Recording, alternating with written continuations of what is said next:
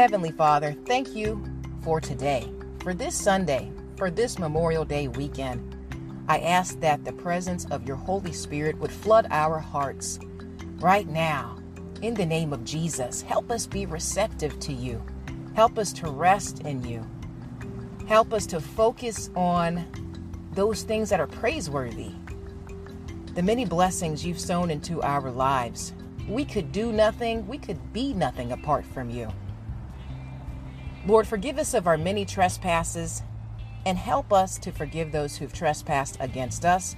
We release all bitterness, all resentment, all anxiety, anything that would hinder our walk with you. Now, in the name of Jesus.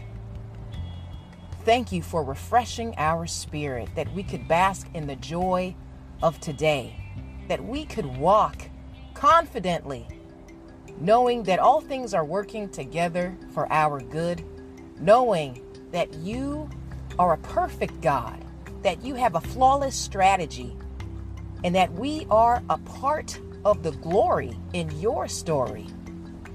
We trust in you. We don't lean on our own understanding. Help us, Lord, to just be in the present. The present is a present.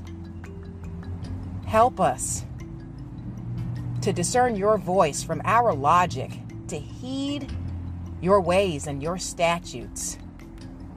You are the creator of knowledge, omniscient, all powerful.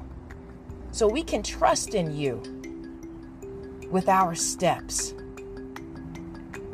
Lord, I plead the blood of Jesus over each and every listener on this podcast, that your angels would take charge over their every step keeping them from principalities, delivering them from even their own iniquities and impurities. We thank you that we can trust you with our lives.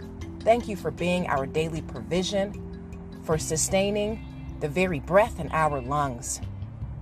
All good things come from you.